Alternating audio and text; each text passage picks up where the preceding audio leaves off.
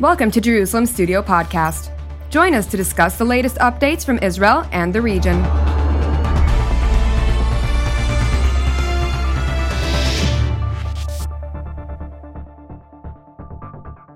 Shalom and welcome to Jerusalem Studio. The House of Saud had more than three months to prepare for a new reality in its American connection ever since President Donald Trump lost his bid to stay in the White House, but the blow it suffered was nevertheless painful. President Joe Biden has opened a new chapter in the relationship between Washington and Riyadh. First, Biden withdrew political and military support from Saudi offensive operations in Yemen allowing only defensive actions to protect targets within the kingdom. Then, he released an intelligence report pinning the responsibility for Jamal Khashoggi's murder on the crown prince and de facto ruler Mohammed bin Salman. While stopping short of punishing MBS personally, Biden is in essence intervening in the internal affairs of Saudi Arabia and its regime. What are the risks and consequences in this departure from the previous administration's policy as the Iranian threat is still central to the regional strategy of both the Americans and Saudis. To analyze this topic, we're joined from the United Kingdom by Colonel Richard Kemp, who is the former head of International Terrorism Intelligence Team at the British Cabinet Office. Thank you for, uh, for joining us, sir. My pleasure to you, sir.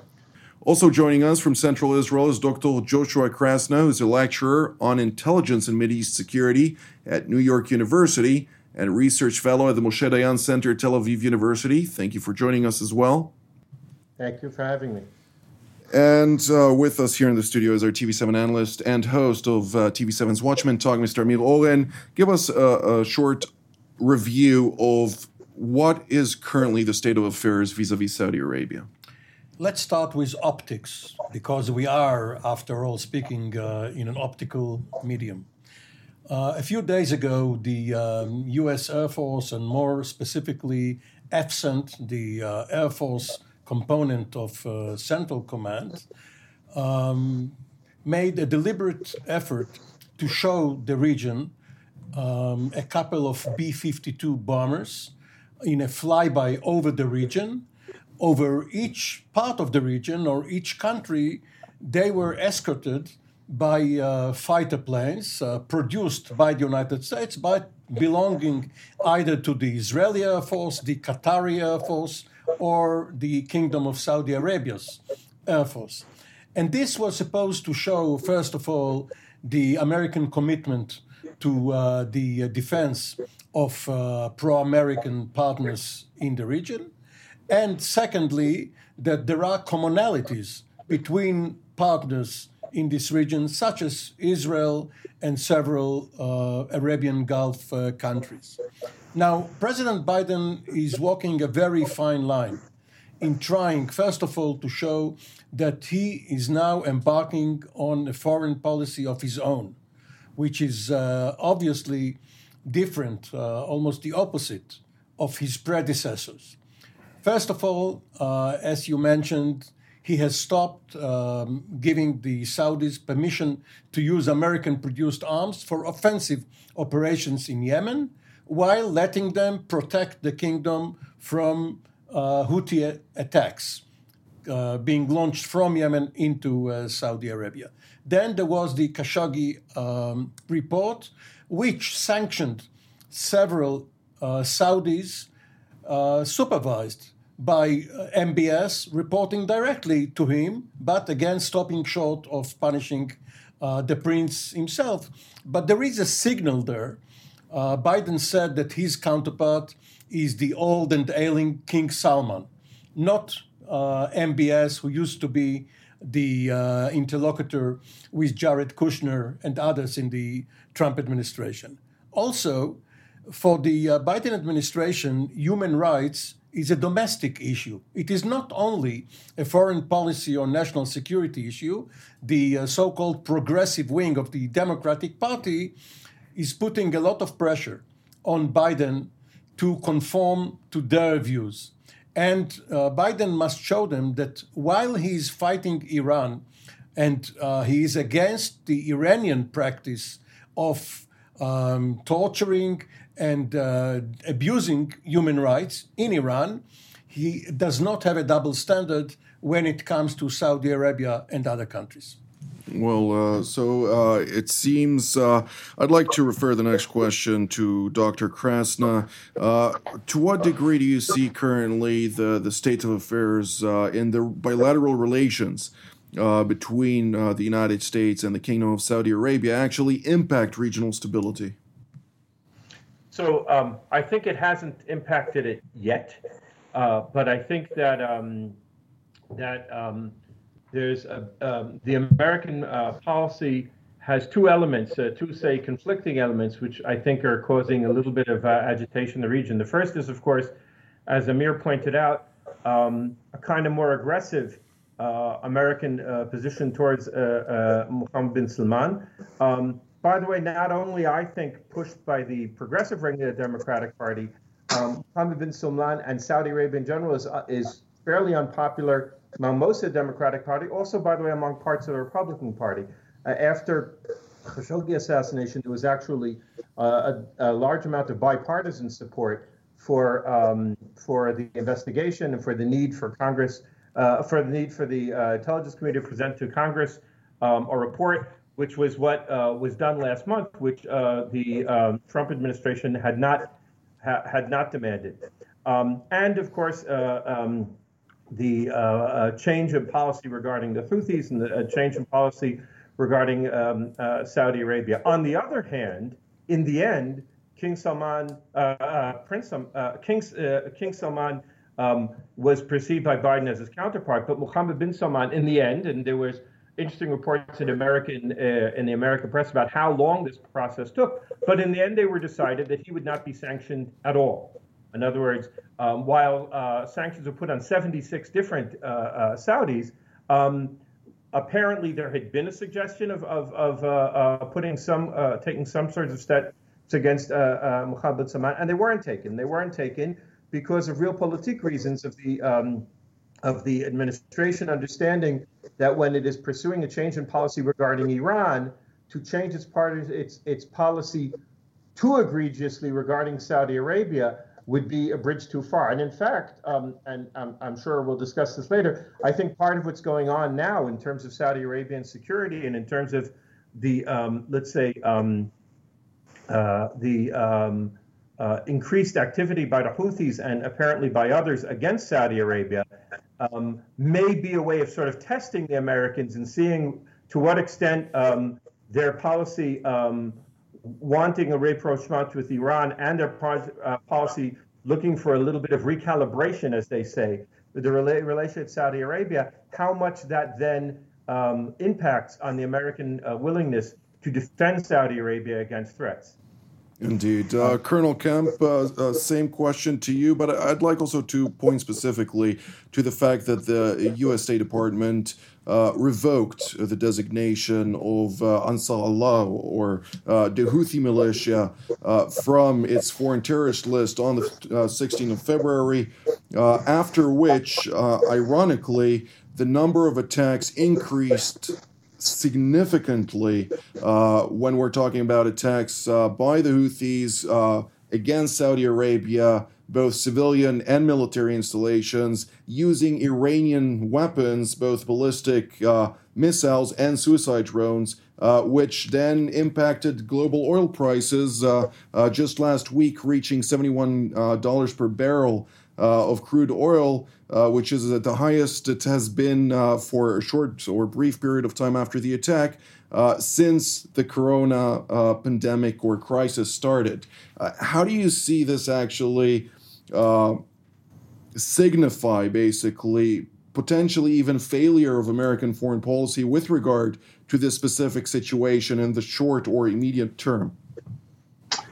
Well, I, think this is a, a triple whammy effectively against Saudi Arabia, um, sanctioning members of the uh, Saudi administration, Saudi government, and um, at the same time denying Saudi the the use of U.S. precision weapons and um, effectively, not I wouldn't say giving the Houthis a free hand, but certainly maybe maybe giving them a freer hand uh, in terms of uh, taking them from the designation list. That that I think is not just a message to uh, President Biden's domestic supporters. Uh, it's also probably more so a message to Iran, obviously, a message, I believe, of appeasement towards Iran. It appears that the administration, although I don't believe they've made their mind up yet, the administration is very enthusiastic about the idea of returning to the nuclear deal and making these kind of gestures uh, in relation to Saudi Arabia. I think um, they hope to play the right music to Iran as well. Uh, it's also a message to Saudi Arabia and to other regional allies, including Israel, that the situation's changed. This is not the Trump administration anymore. You needn't expect to get the same fair wind from President Biden as you got from President Trump. And obviously, you know, to to to cause problems for Saudi is to cause problems in effect for Israel, and certainly to send a message to Israel. Uh, I think it's a, it's a, a, pretty big mistake, in my view, to to cut off the use of precision weapons and presumably other forms of U.S. cooperation to Saudi in trying to defend itself against, and it's not just its own country, but also the, the government of Yemen against Iranian aggression directed through the Houthis. Um, I'm, I'm, happy to say at the moment, and I wouldn't be surprised if Britain doesn't follow suit, but for the moment anyway, Britain has not gone along with President Biden's uh, policy, and he still and we still um, are providing both weapons, intelligence, and advice, and other forms of cooperation to the Saudis in the war in Yemen. As I say, I wouldn't be surprised if if we don't uh, follow the American path there. But I believe it's it's it's a bit of a mistake because although the war in Yemen has been catastrophic, uh, I think even more catastrophic would be to allow the collapse, the complete victory of the Houthis there, and give them not just a you know a, a, a, effectively Iran that is control of, uh, of a, key state, the key state of Yemen, but also a, base from which to threaten even more than they are at present Saudi Arabia. Well, uh, that is a, a very um, concerning scenario for several countries in the region. Of course, controlling Yemen would also, uh, in in various terms, mean the control of the Bab el Mandeb, or at least influence it significantly, which is the the key corridor entering the Red Sea, which uh, could just be blocked in, in one act. And if Iranian influence is there, it could basically block all of uh, Israel's southern ports and, and uh, impact Israel significantly. How are those things? Uh, calculated here in, in Jerusalem or the Defense Department in Tel Aviv? And uh, to what degree do you see, as also Colonel Kemp mentioned, the fact that uh, not only the UK, but France and other countries, actors in Europe, are not necessarily going along at this stage with the United States. Well, one doesn't have um, uh, to be uh, invited to the uh, daily conferences of uh, Mossad or uh, CIA. Uh, all one has to do is look at the map and see that what you pointed out is really ominous on two levels. One, as you said, is maritime security uh, alongside the Gulf of Oman, the, the Indian Ocean, Gulf of Aden, um, and then the approaches to the Red Sea, Suez Canal, and so on and so forth. The other is Yemen itself as a launching pad to missiles uh, uh, whose range can reach uh, Israel, among other targets. So, yes, it is in Israel's national security to uh, explore what is happening um, in, in, Yemen um, and uh, make sure, if necessary, to preempt whatever uh, happens there uh, against uh, Israel. But in addition to that, uh, if you look at the um, Israeli Saudi relationship, there was a feeling after mid September, after the Israeli agreements with um, uh, the UAE uh, and Bahrain, that Saudi Arabia would soon follow. And obviously, there was a debate uh, in the Councils of War uh, in Riyadh, and they uh, backtracked. Shortly before the elections in the US, when Secretary Pompeo made his rounds here, there was this semi secret meeting between Netanyahu and MBS um, at uh, the uh, new city of Neom um, on the uh, Saudi shore of the Red Sea. And out of that, nothing came. Uh, no Saudi uh, declaration of normalization of, or any other step. Perhaps they wanted to save it as a gift to the new administration, especially if Biden were to win, as, as was evident uh, then. But if this was their calculation, they missed the boat. Whether the boat uh, left the port of Aden or Hodeidah is something else. But uh, this particular boat has left the pier, and they are not going uh, to get on Biden's uh, good side just by saying now something favorable to Israel. Dr. Krasna, what is the state of affairs currently in Saudi Arabia? Uh, to what degree is it frustrated with uh, the United States, uh, and what can we expect from it in the near future?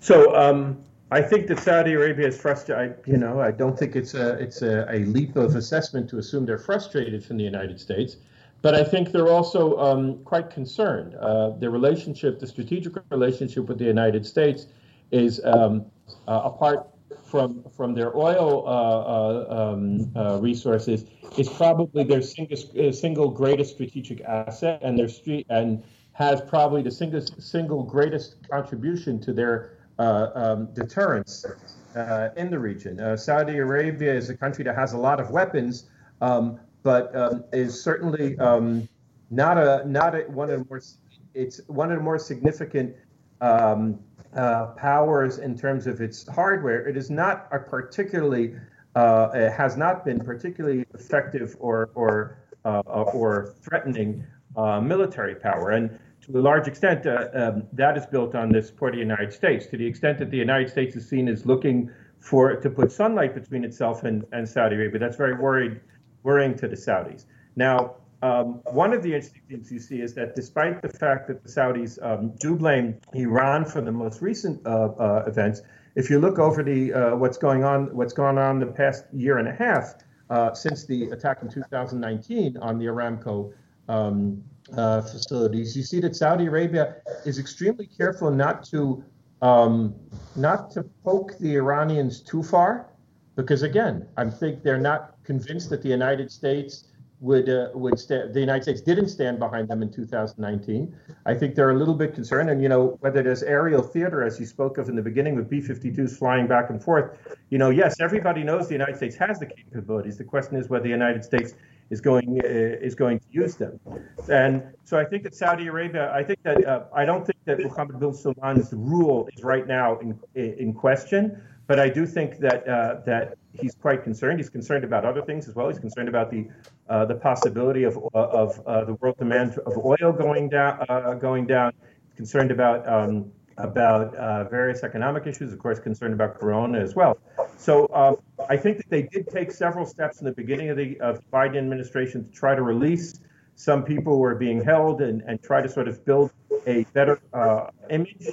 And I think that they might be encouraged by the fact that in the end, after the publication of the intelligence community um, report, in the end, Mohammed bin Salman has not been targeted.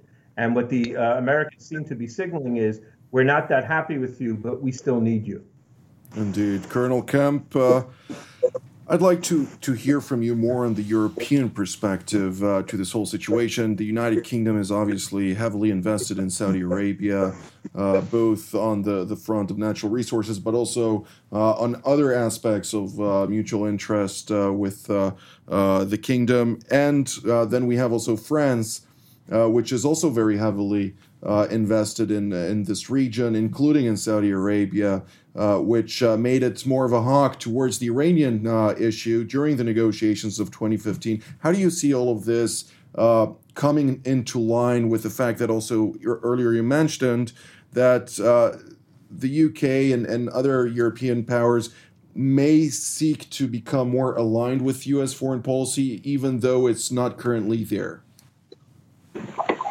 I think the I think the um, the European countries, um, obviously, with, with, very few exceptions, and certainly the EU as a whole and Britain, have very very uh, strong financial interests in Saudi Arabia, oil obviously being uh, number one, also weapons sales is, is very significant for, for a number of European countries, again, particularly Britain and France. Um, so, so the relationship there is very important. Uh, I think um, the relationship between um, European countries and the United States is also extremely important. So obviously, you know, there was there was a, a good deal of rocky ground during the uh, the Trump administration when the Europeans actually did their best whenever they could to distance themselves from Trump's policies and decisions. I think um, they feel in, in many capitals they feel a desire to to shall we say to catch up and to to be seen to be more closely realigned with the US now under the Biden administration. So I believe that the, there is a very strong likelihood, despite any uh, economic interests in relation to Saudi and other countries in the Middle East, that that European countries will tend to go along with Biden's policies as much as they possibly can, and I think that will, as I mentioned, extend to the um, the you know the support for Saudi in the war in in Yemen. Um, the the other issue that I think is is um, the, or the, the other factor I think that's relevant here is that European governments at the moment, and I include the British government in that, are under immense stress um, as governments are around the world from a number of different factors, including, of course, coronavirus, probably above all coronavirus, but other other stress factors as well, in, including you know the realignment potentially of relationship with China, with Russia. And therefore, I think that the, the foreign policy bandwidth for the Middle East is probably less than it might normally be. And so that would be another another factor, I think, in um, my my view that, that, that you know there'll be maybe almost a default alignment with U.S. policy over over the Middle East. I think one other area that we haven't touched on, you may be wanting to touch on it shortly, is um, the the effect that uh, maybe a cooling of relationships between the United States and Saudi Arabia has on the relationship between Israel and Saudi Arabia. And of course, I think that, if anything, is likely to be strengthened. It's already strong but of course, that also depends on the outcome, um, which I'm far from qualified to comment on, of the election in Israel uh, in a few days' time, which, you know, depending on how that goes, could again affect the uh, the, the, the, regard in which um, Saudi Arabia hold Israel and the, the, the, the degree to which Saudi Arabia will see Israel as being maybe its strongest ally in the world. Indeed. Well, uh, I'd like to touch on two points specifically, Mr. Oren. Uh, the one thing is, indeed, as Dr. Krasna mentioned, the, uh, the uh, fact that the United States has the tools with uh, the show of force with the B 52H uh, class, uh, making those sorties, if I'm not mistaken, it was seven separate sorties in the last year, which were plenty of signals. Now, signals and political ca- capability and military capabilities don't necessarily mean that there is political will to back it up. Now, the meeting that you refer to later uh, goes hand in hand with the last point of Colonel Kemp with regard specifically to uh, the meeting between Netanyahu and Mohammed bin Salman, the crown prince of Saudi Arabia, in the city of Neom, which Neom obviously means neo for uh, the Greek word of new, and then M for mustaqbal, which means a future. So the new future might be specifically in the relationship between Saudi Arabia and Israel in this context. How do you see something like this really evolve, considering all the the unknowns in this uh, relationship, for that matter? There can hardly be uh, an Israeli, Saudi, or Israeli Emirati uh, alliance without the United States. They are not going to leapfrog over their uh, common benefactor, the uh, uh, most powerful uh, actor here. However, diplomatically, the Biden administration has made an effort to include Israel and Saudi Arabia and others in its consultations regarding the return to negotiations with Iran. It doesn't mean that uh, either Jerusalem or Riyadh will have a veto over American policy, but it will have they will have uh, some input, and this is an encouraging sign. Closing statements, Dr. Krasna, uh, 20 seconds for you. Okay, I'll say so uh, quickly Israel and Saudi Arabia. Their relations improved uh, significantly in 2015 when they had to do uh, political and strategic, um, uh, very close strategic and political collaboration facing the JCPOA. And I think they're going back into that position. It's clear that they're both U.S. allies, but they're both extremely concerned about both the U.S. will and uh, uh, the future of U.S. engagement in the region. And when the United States looks uh, easier towards Iran, it tends to push the two of them together. Not necessarily to the place where they will formalize relations, but certainly to an even higher level, expected level of coordination and collaboration. Colonel Kemp, same uh, time for you. Yeah, well, I agree with, with all of that. And I also would add that I think um, it was mentioned earlier, but I think uh, depending on how Israel stands after the election and what the what, who is leading the country and what their policy is in relation to the JCPOA, the Middle East generally, etc. Um, you know, uh, and also the cooling of relations between Saudi Arabia and uh, and the United States potentially. I think that the likelihood is um, that Saudi will maybe look at, I wouldn't call it a rapprochement, but maybe a more of a conciliatory relationship with Iran rather than going into, um, you know, the kind of confrontation that we might have seen under a different U.S. administration and maybe a different Israeli government. Indeed. Mr. Oren? Let me just reassure our friend uh, Richard Kemp regarding the results of the uh, forthcoming Israeli uh, elections. Whoever ends up as prime minister, whoever ends up as minister of defense, there is a basic continuity in Israeli national security policy, and uh, it will go on regardless of the figure in the prime minister's office. Indeed, there are too many variables in that section. But uh, this is all the time that we have for today, so I'd like to thank Dr. Krasna, Colonel Kemp, as well as Mr. Oren for being part of today's panel. And I'd like to thank our viewers as well, and we will see you next time. Thank you for joining us in another Jerusalem Studio podcast. For more content on Israel and its region, we invite you to visit our website at tv7israelnews.com and follow us on social media.